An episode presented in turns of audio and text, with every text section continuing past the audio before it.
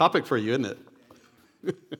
it's distracting for me too. My freshman year was the best 11 years of my life. so, yeah, I was not ready for UTEP. I don't think I still am.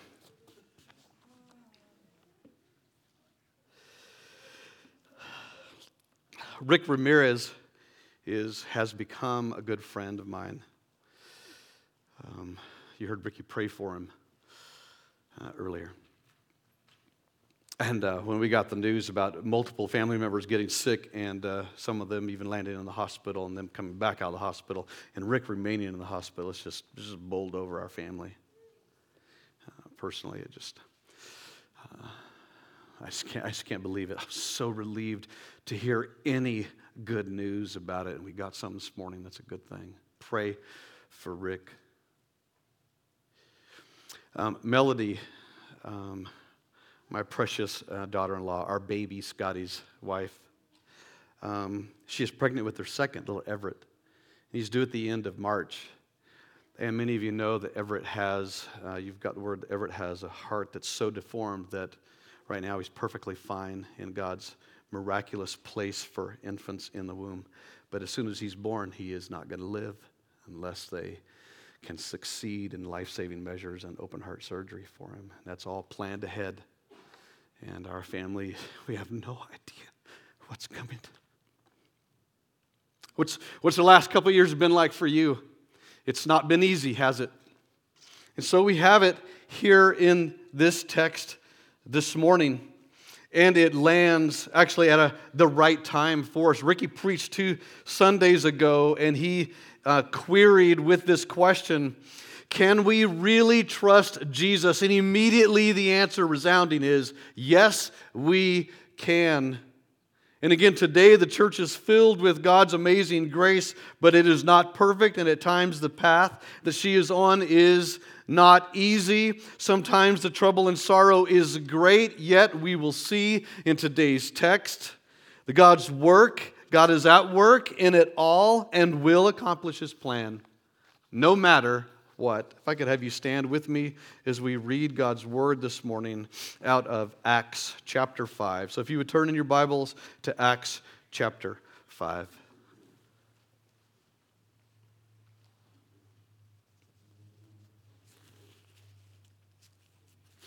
Let me catch us up to speed in the context of where we find ourselves in Acts chapter 5. Uh, Christ has ascended. The Holy Spirit has been poured out on his apostles, and they began to preach in the mission of the gospel, preach the good news that Jesus has come to save sinners, preach forgiveness, preach repentance to people that so desperately need it. And the church begins to grow immediately in the text. And in this crazy expansive growth, 3,000 are added to their member. That day, God kills two church members in a public gathering Ananias and Sapphira. It's like a rock your world moment for the church. Everything is going their way, it seems. And Ananias and Sapphira sin so great in God's eyes and so publicly and lie to the Holy Spirit, as it were, to his face. God kills them in the gathering. And now we have our text today. The end of that section is verse 11 in chapter 5. Let's begin reading there. Great fear came upon the whole church and upon all who heard these things. Now, many signs and wonders were regularly being done, were regularly done among the people by the hands of the apostles. And they were all together in Solomon's portico. None of the rest, hear this, these next two phrases, they, they seem like a conflict. None of the rest dared join them, but the people held them in high esteem. And more than ever, believers were added to the Lord, multitudes of both men and women.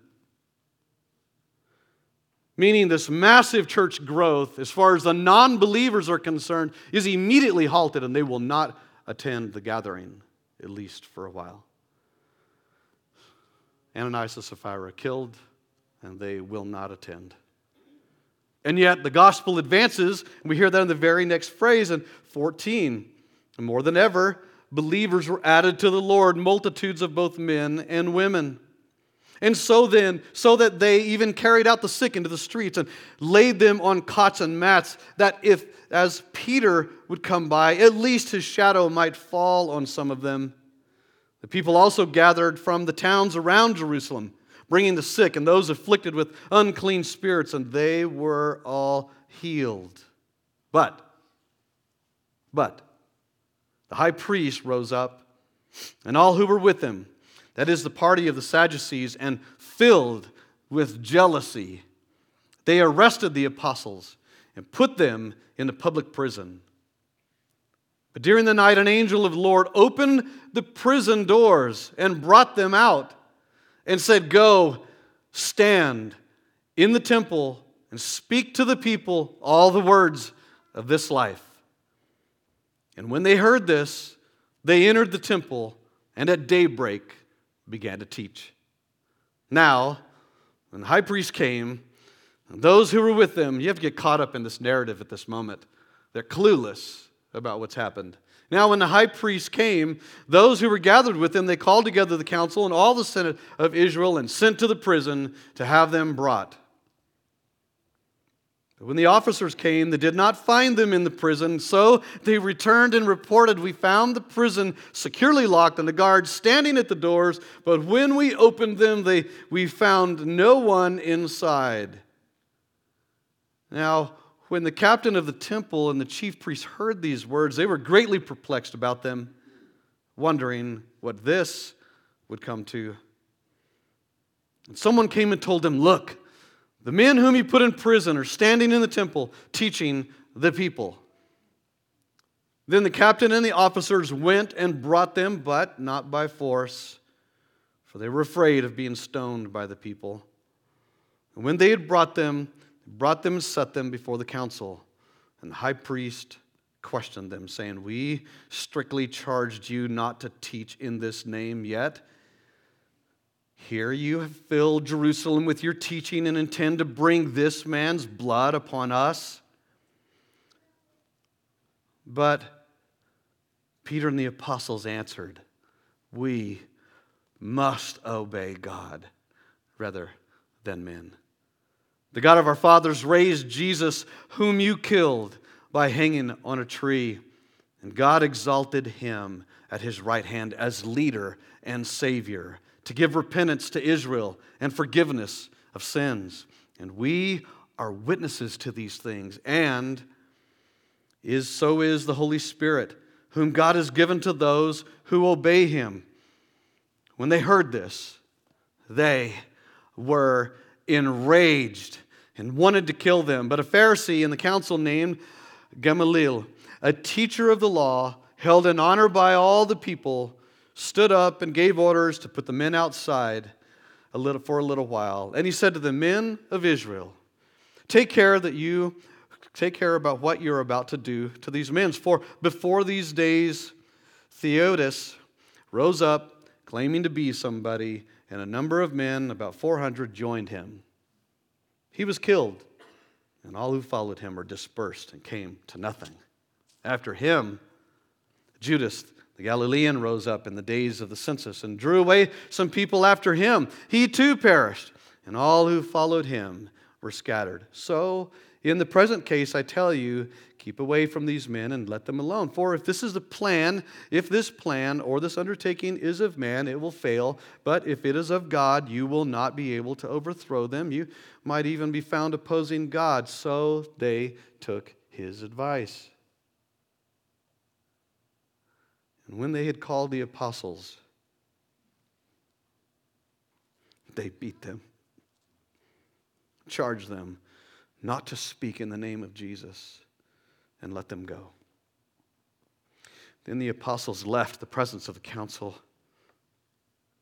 rejoicing. They were counted worthy to suffer dishonor for the name. Every day in the temple, from house to house, they did not cease teaching and preaching Jesus as the Christ. Another translation, preaching the Christ is Jesus. You may be seated. Let's pray together. Father, I, I pray.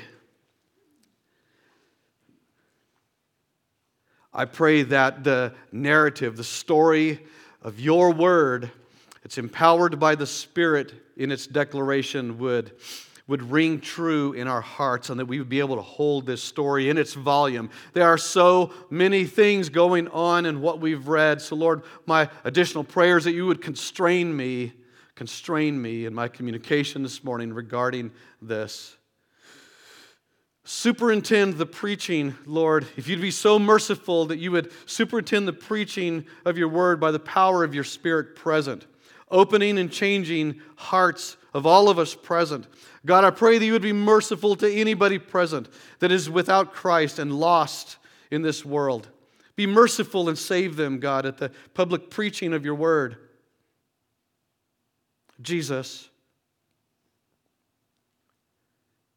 may you be exalted again and again and again in this pulpit from now on, all the more, especially now. It's in your name we pray, Jesus. Amen.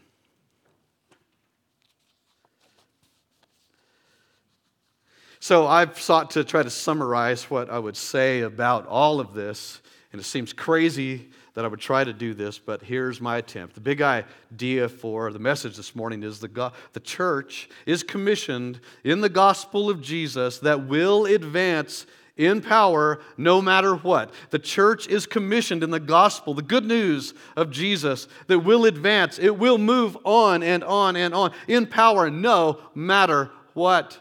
So we're going to look at three things that I believe emerge from the text and they're in these three points. I'm going to give them to you ahead of time to make note taking easy for you. The church's gospel mission, number one, advances in power. The gospel mission advances in power, but it also advances in opposition. And it advances in suffering. It advances in power. It advances in opposition. It advances in suffering. Let's look at number one. The gospel's, the church's gospel mission advances in power. Well, the first observation, if you look at the text, let's do that. Let's, let's camp here, verse 12. Now, many signs and wonders are regularly done among the people. But before you go any further, you can already tell there's power involved. I think the first observation I think it's good for us to consider regarding this is that the gospel mission in, it advances in power because it's God's work. It's power, it's powerful because it's God's work. So if you look at verse 12, verse 16, verse 20, and 32, let's look at them. Many signs and wonders. Clearly, God's power is at work. Verse 16, the people also gathered from towns all around Jerusalem, bringing the sick. In other words, the word is going out in an amazing way a powerful way, bringing the sick and those afflicted with unclean spirits, and they were all healed. The wording, Luke is not using hyperbole. In fact, the words are familiar if you're familiar with the Gospels. Jesus in Galilee, many with unclean spirits were brought to him, many sick, all were healed. All are healed. Verse 20, we hear the command cry of heaven. Command cry of heaven is on the scene. Listen to what Ricky was referring to earlier as he read Psalm 29, verse 4. The voice of the Lord is powerful. The voice of the Lord is full of majesty. The voice of the Lord breaks the cedars. The Lord breaks the cedars of Lebanon. And in this case, his voice of command drives open the locked doors of the prison, and he commands them to go in power as well. And in verse 32, as you look down, God's Holy Spirit is given and empowered to those who obey him. In this advance of the gospel, it advances in power. It advances in power in such a way it is evident that it is God at work. So, what I could have done with this point is actually just drawn it out really long and just put a period at the end. Like the Puritans. If you're familiar with the Puritans, the title of their messages is like crazy long. It's like a paragraph. And that's like the book title, the message title. Well, if I, this, by the way, this is Eastside slandered version of a Puritan. If I if I expounded a little bit on this point, this is what the point should actually say the church's gospel mission advances in power, God's power, in such a way that it is clear that God has done it and not man, that God has initiated it and not man, and accomplished it in such a way that it's clear that we did not accomplish this, and it moves us to turn to Him in worship, thank Him, and glorify Him. Period. That's the point. The point is God's mission advances in power, but it advances in power to make it clear He's the one advancing the mission. And boy, this is hopeful for you and I. I don't know what your experience it is in sharing the gospel, but if it is up to me and my power in the declaration of gospel, have mercy on anyone I would ever say it to. But the power is His. The joy that you and I have knowing in this mission is that the gospel, in a sense, advances despite us or in all our weaknesses because it is God. It is God doing it. The apostles are not supermen with special universal powers given that enables them to do superhuman acts. These men are, if I could say this, I would be careful with this and not diminish the apostles' special call. These men are just like you and I. But they've been chosen by God, given a mission by God, and empowered by God to declare the life giving message of repentance and forgiveness and salvation that is in Jesus Christ and Him alone. And so the church has been given this same call. And in this teaching and preaching that Christ is, a, is, is, uh, is Christ, that Jesus is the Christ, is it superintended by the Holy Spirit Himself, that powerful witness that we hear of in verse 32. The church is commissioned in the gospel of Jesus Christ, and it will advance in power no matter what because it's empowered by God Himself. The mission is God's work. But also, it's important for you and I to understand that we are called. That we are called as stewards and messengers in this. Verse 12, look back at verse 12. That's why I told you you'd want to hold on to your Bible because we're going to go down to verse 12 again. By the hands of the apostles, these miracles are being done. This is not saying these men had special power to do this. It's clear it's God's power. But what is clear is by the hands of the apostles, it means that God will work through his church, through his disciples, to accomplish this message, this, uh, this mission. We are simply, if we can say it that way, stewards and messengers, taking care, declaring that which belongs to another, but also delivering the good news that Jesus is the Christ. God's power, by the way, is the message itself. That which we deliver, not only does it not belong to us first, it belongs to Him first, is it's delivered, and that message has the power to save. How will they not believe unless they have heard? And how will they hear unless it has been preached? But we know in the end, God is the one that is saved because the message itself is empowered by God. We don't have that power ourselves. It's His message, it's His power. Third, little third, I don't know how you do your notes, like little i, two i, now three i. God's power is revealed in the advance of the mission in such a way that it's clear that He's the one advancing this. And I said this a minute ago, but it's worth repeating. Because of the God exalting nature of the text. Because if you and I begin to feel like that we've got this power, then we diminish the power of God that's so evident in men that Paul would say, When I came among you, I came in weakness. He makes another, we were so weak, we were, we were so bowed down even to the point of death. That's the apostles' speech. In our text today, we have signs and wonders, divine angelic presence. In fact, it's right to say this about the text. All the commentators say the same thing. The angel of the Lord is worded that way. It didn't say an angel appeared, but it's angel of the Lord, angel of the Lord, which literally means in this angelic presence, God Himself makes Himself present and announces to the disciples. He's the one. It's God's voice of command. Ricky's always pointed, pointed, already pointed out this morning when he spoke, stars existed. When he spoke, the planet began to spin, much less come into being. There's real locked prison doors that are opened by this power. The Holy Spirit witnessing and empowering it all. He is the one advancing it, He is the one giving strength to continue on. And so we hear the apostles in their own cry to the Lord in verse 4. The, this is a spirit filled prayer to the Lord. That they would pray, they prayed that God would reveal His power, perform signs and wonders. And He did. The Apostle Paul would say, God did it in such a way that we would give honor to him in these words in 1 Corinthians 2 3 through 5 so that your and my faith might not rest on the wisdom of men, but on the power of God. We're grateful that he moves powerfully in our midst, but we're grateful it's him moving because there's real power. Church's gospel mission does advance in power, but we have been prepared by this because of what's coming. The gospel admission also advances in opposition. So it's good to know, anchor yourself in this first point.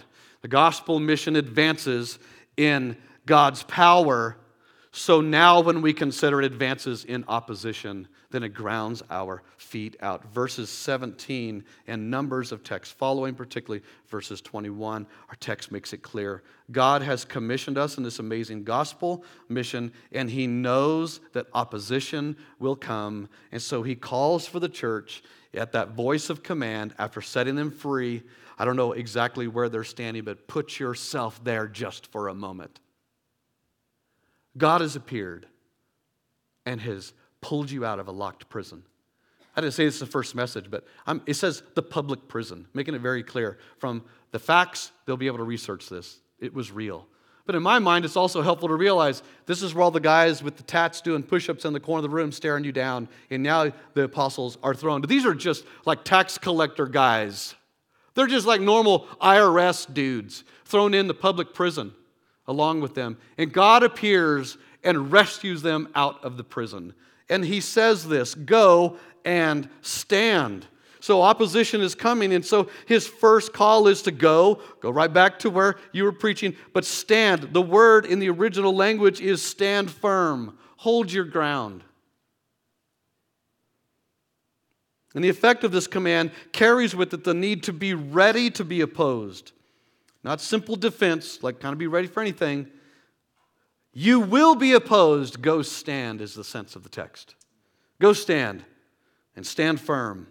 It's not a simple defensive stance, but it's a readiness of the heart and the will and boldness in action. And God has called us to this. He's called these men to this. And maybe another way to word this is it's a firm and humble resolve of our will submitted to God's will. It's a firm, humble resolve. A firm, humble resolve. It's not that, yeah, man, he, he's with us and we, we, we got this.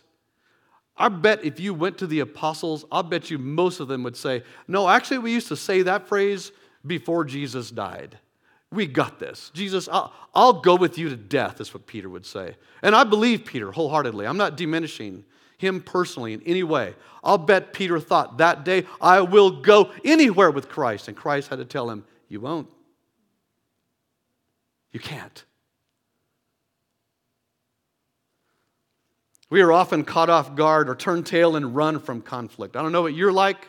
I have avoided conflict like the plague ever since I was born, probably. The only fist fight I've ever been in was with a girl a foot taller than me and I was in the fifth grade. She was probably in the third at Rusk Elementary School. It's probably in the annals of Rusk, the day Tom Wilkins went home crying. I swung at her and missed, and she threw me into a chain link fence. She's a large girl. I mean, hi, I mean, she, was, she was big. And I went home crying. Mom had to drive me back two blocks. That's how far I lived from the school. She drove me back to the campus and said, I don't know, maybe she's go stand firm. Sorry, welcome to my world. We hate conflict. And you and I are called right into it. You're called, we're called right into it. God is not surprised by the way of argument and opposition and hostility in the mouths and actions of men. It started in the garden. Adam and Eve turn on God by desiring to be gods. And when he moves graciously towards Adam in the garden, he calls out, Adam, where are you? And Adam's first response is to charge and accuse God himself to his face. God is not surprised by opposition. And what he's called us to in the mission of the church is not a surprise to him. But you and I may be surprised by it. And so that's why he says, go stand firm. There's opposition coming. The opposition is great and certain. Acts 4 25 through 26. So, leading up to this, in the Gospels, in this prayer of the, uh, sorry, in the uh, apostles' prayer about needing power from the Lord. Listen to what they say. Why did the Gentiles rage and the peoples plot in vain? The kings of the earth set themselves, and the rulers were gathered together against the Lord and against his Christ. God is familiar with opposition. Go stand firm in the gospel also because what we're going to face is great evil that's coming. Go through redemptive history. I, in a way that feels like I'm bearing bad news. It's going to get bad for us, the church, because it always went bad for them as the church advanced. Not ultimately bad, but very bad. Note the depravity of the enemies of God and his kingdom, belonging to the kingdom of this darkness. Jesus' harshest words for Sadducees and Pharisees in the gospel was a means to say, You think you're clean and can be saved. You are not clean. You need to be cleaned. You belong to your father, the devil, is what he will tell them. The evil that the apostles face right now in this narrative is real. These men are jealous. Does it ever go well when we're jealous? It doesn't. There's actually a bookend on what they're doing. They're filled with jealousy, verse 17.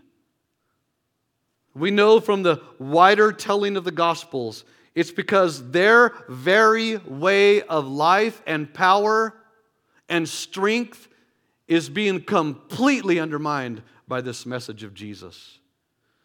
Oh, the message of Jesus' sovereignty and holiness is still being declared in the gospel. But Christ comes on the scene. And even what the, the apostle declares in the preaching of the gospel is confrontational and necessary for these men.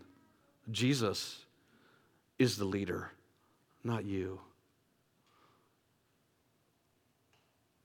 Consider their depravity regarding what was said prior to Jesus, right before Jesus is hung on the cross. Let his blood be on our heads. And now, in this text, so warped and deceived, they're like, and you and what you're preaching, you're going to put his blood on us? These same men, oh, put his blood on us. Put it on us. We'll take it. Are you going to blame us for that? All the while, we know from the gospel they desperately need Jesus' blood to cover them and to save them. But they're not just jealous, they are enraged in verse 33. And when they heard this, they were enraged. So the message of Jesus is wrecking, wrecking their world, of course. But the original meaning of this word enraged means they were sawn through. So cut to the mind. I heard a description of this it's the anguish of the mind leading to violence. They were enraged, sawn through. The depravity and the black heart of evil is clear in their motives and actions. Self preservation and murder fill their hearts. They're jealous. They're going to kill them, and James 2 rings true. You desire and you do not have, so you murder. This is the evil that faces the church. The church is commissioned, though, in the gospel of Jesus that will advance in power no matter what. No matter what. This is a powerful opposition. It's not simply in the air of disagreement and confrontation that you and I often, that's the way that we feel the opposition right now towards the church. Consider it. Consider social media. Consider, the, consider whatever the message is of the world right now to the Christian church on the matter of, of gender, definition, or relationships, and so on. That's just one. The opposition is growing against the church. And it's not just simply confrontational and disagreement. It moves and acts against the church, and it will again, against those who believe and follow Jesus, and it will again. Legal action, life destroying action, reputation killing, action leading to physical harm, torture, and even death to some. Opposition to the good news of Jesus, though, with that bad news delivered, see providentially what occurs in our narrative again. Maybe you can cruise through these verses if you want to, starting in verse 17. But opposition to the good news of Jesus will, number one, provide further paths for the advance of the message of the cross, and it will, number two, clarify the message of the cross. So, the amazing thing in God's sovereign plan is as suffering or as opposition begins to be poured out on the church, the gospel only finds more paths for it to be advanced and to clarify the message. Consider this the paths of advance of the gospel in the public jail, in the temple, in the high priest's office, in Israel's courtroom, among the council members, among the officers, among the guards, among the believers and members of the church, among non believers that are hearing the apostles' message, soon to become uh, believers and members of the church, in the town, in the region, house to house. The paths just splinter Persecution is radically being poured out on the church beginning in our text that we've read today. Radically. They will, it will be so bad they have to flee to the surrounding region. And the gospel advances in those regions. Well, it also serves to clarify the good news of Jesus as well. We find in verses 29 and 32, which is really the centerpiece of the text. One is that clarifying of the good news of Jesus is we must obey God. Jesus is killed on a cross by sinners, but by God for sinners.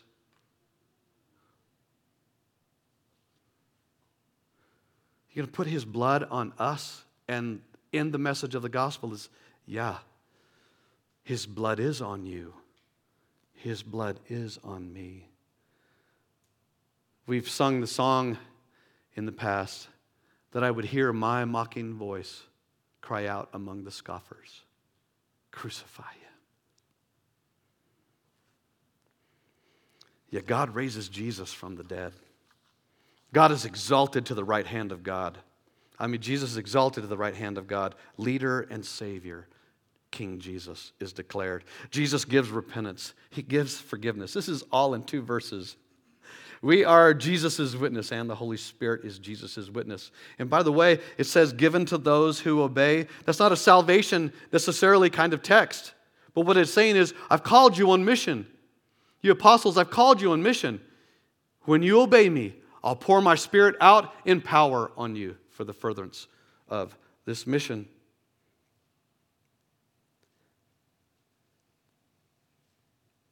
If you're present this morning in the room and you have not believed in Christ, I beg you to believe in Christ.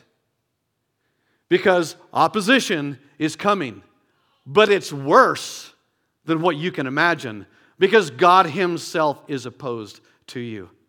If you're here present you're like, I, am wondering about this Jesus thing, keep wondering about it. I'm begging you to keep coming and hearing Christ preached in this pulpit. Go to your Bible, read about Christ because you will find him as your Savior in there. And boy, you need to be saved. Without him, God's unfettered wrath is coming. It will be poured out on the earth, it will be poured out on all this evil that you describe. It was going to be poured out on me as I grew up in the church.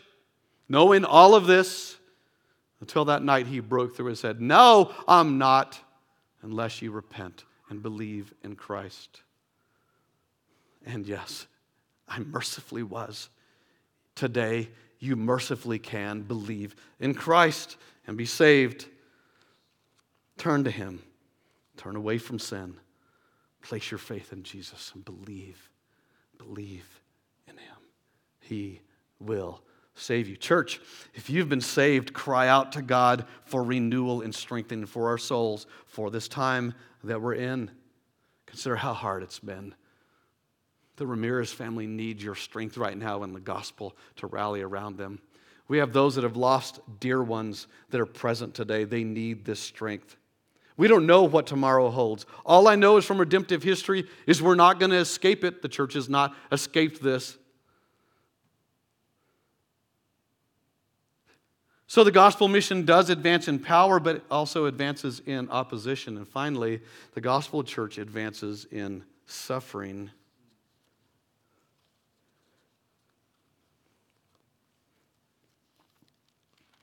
The suffering is real in our narrative. It, in our lives, in the church, together, is going to be overwhelming. It's going to be more than we can handle. The imprisonment is real. There's real charges, real violence. The apostles whipped until their backs were laid open. That's why we slowed down in the reading of the narrative.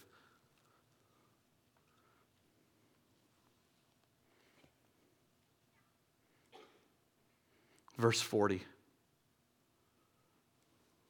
They beat them.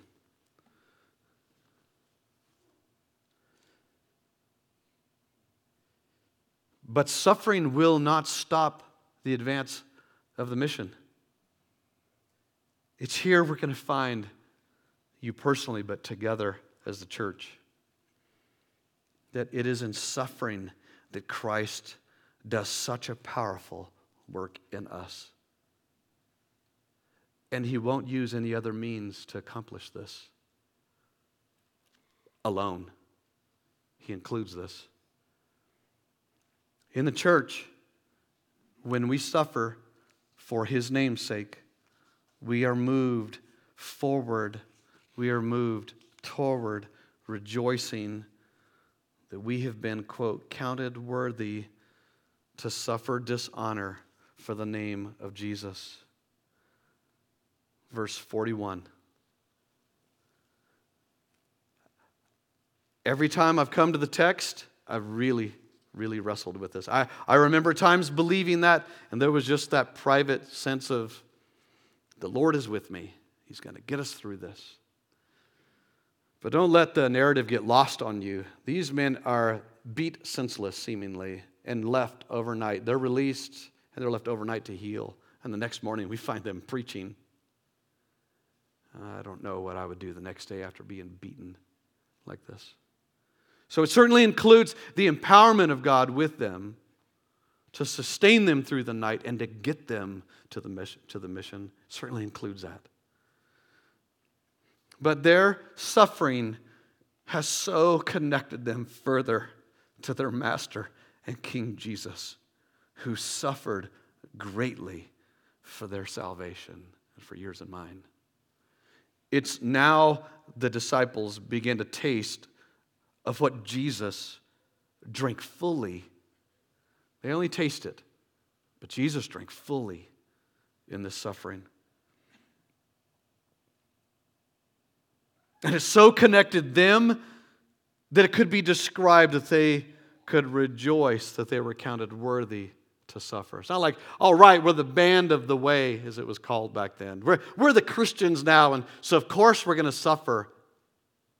No, for the believer and for the church, suffering can do such a personal work to connect us to the suffering of Jesus.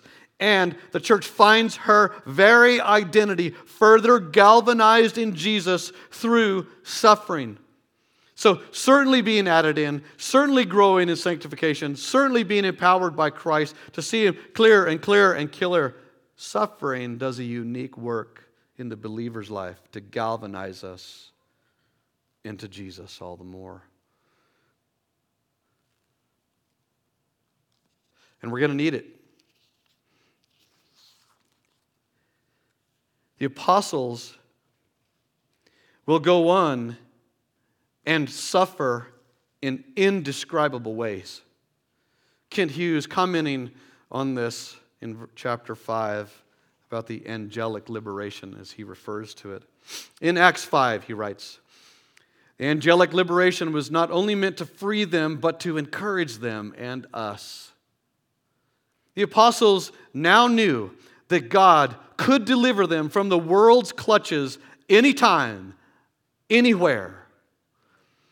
In the church traditions, if the church traditions are correct, he'll write Matthew knew the reality of angelic presence when he suffered martyrdom by the sword. And so did Mark when he died in Alexandria after being dragged through the streets of the city.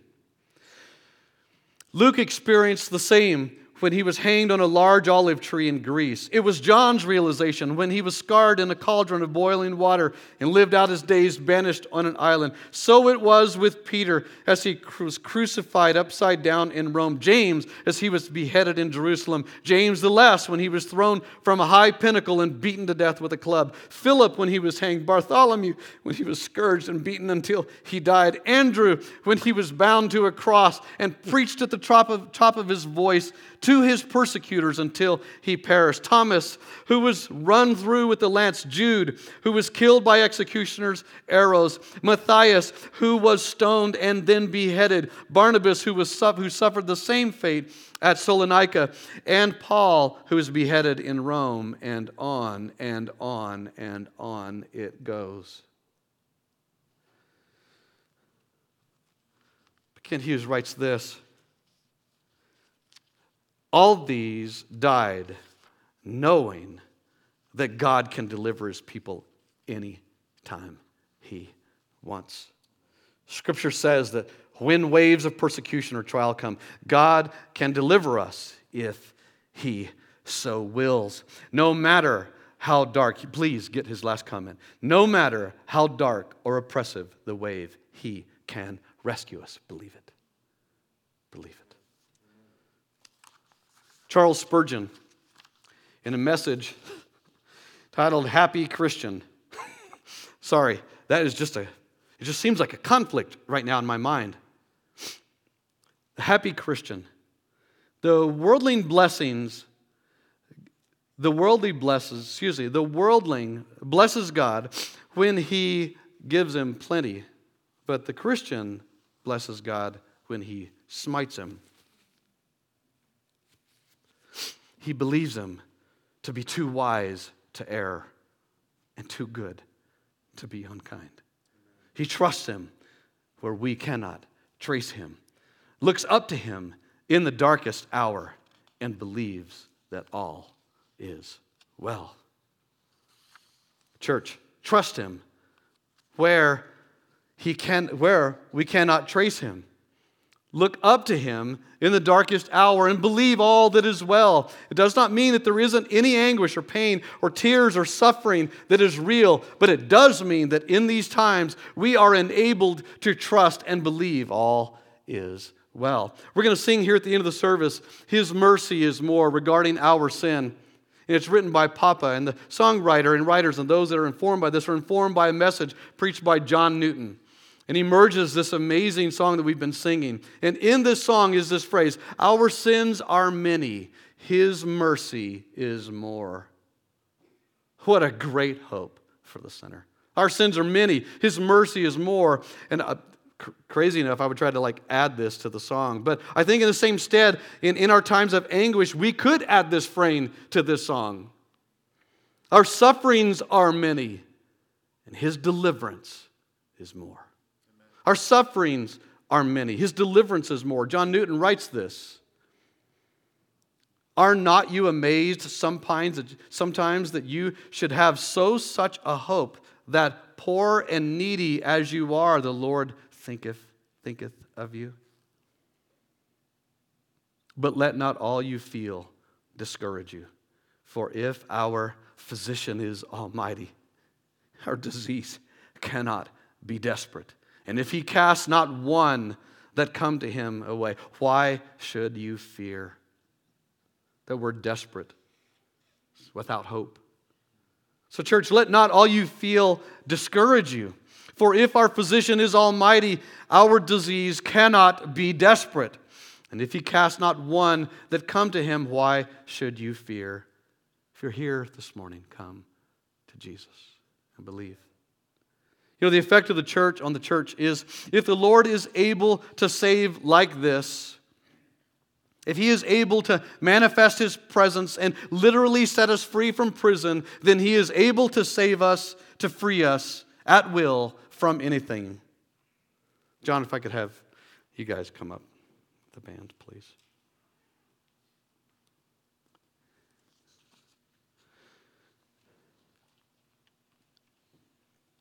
You know, sometimes when we preach, we haven't quite got there yet. I remember Gloria Morales. Long, long, long, long. Okay, I'll stop there to not draw out her age.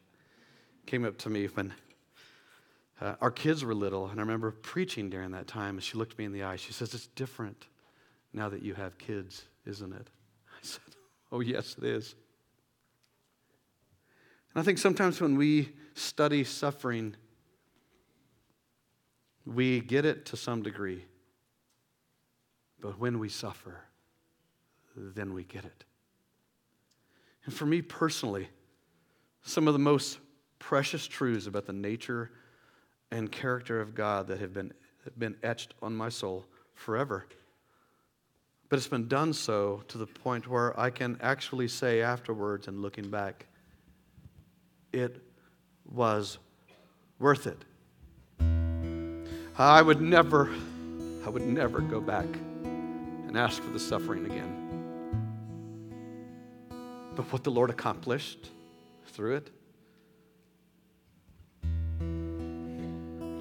You know, um, when I was preparing this message, what kept coming to my mind was the death of my dad at 49. If you know me, a period of time, you know that my testimony about believing in Christ is in that very time frame of my dad, dad's death. My rescue occurs at the time my, death, my dad dies. So I was recounting the weekend for the week that dad died. He died on Father's Day, 1984. And I remember being in the hospital room with Lisa, who would be my wife one day, when dad breathed his last. I remember being at the funeral home. What a nightmare it was. I remember the memorial service out at Jesus Chapel East as the pastors from our church. And great church graciously opened their doors to us there because of the number of people that came. But you know what I don't remember? I don't remember his graveside. and it occurred to me something happened It was so bad, it just got blocked out in my memory. I don't have any recollection of it. Not a minute. I don't remember the ride. I don't remember the grass. I don't remember any of it. I do remember the tombstone. That was probably a visit later at a Restlawn on Dyer. You know, the suffering can be blindingly difficult. But in the end, you're going to see in the church. It's worth it. So if you're in that right now, you need us to rally around you to encourage you to hang in there, to not give up, for us to cry with you. And if you have been there, you have a message that you can deliver that you couldn't have delivered before you got there. So deliver it. Our application is pretty straightforward from the text. In my mind, there's so many things we could apply. But one is obey God rather than men. The wave is coming. I don't know what it's going to be, but the day is going to come for you and I. Maybe for some it already has to some degree. Obey God and not men. Let that be anchored in the clear revelation of the Word, not some strange political belief. Obey God according to His Word and not man. We're going to have to. Mission will advance. But also get back to it. Obedience that is met with God's power. He's called us to obey in the text. The Holy Spirit will empower us if we obey Him. So go right back to it. You've been knocked off, you're on your heels. God calls you right back into the mission. You now have a powerful testimony that points to Christ and Him crucified, that now you're beginning to taste of that He was crucified. So go right back to it. And finally, never give up. Never give up in it. Maybe is a better way to say it. Verse 20 stand firm, hold your ground. But also in verse 42, every day do not stop preaching that Jesus is the Christ. Counting it worthy to suffer, get back to it no matter what suffering may come. Suffering is worth it because Jesus is worth it. The church is commissioned in the power, is commissioned in the gospel of Jesus. It will advance in power no matter what will come. You stand with me, let's pray.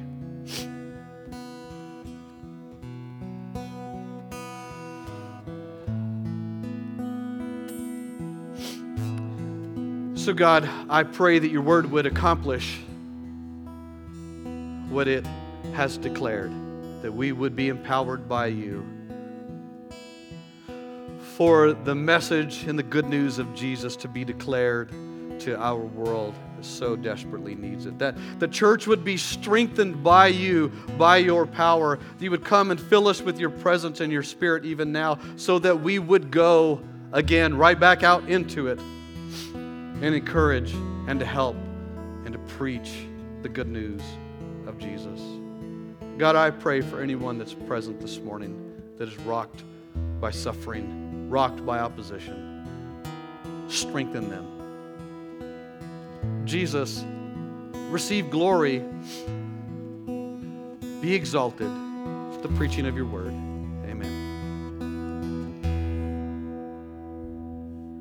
Let's sing this with Hope Church.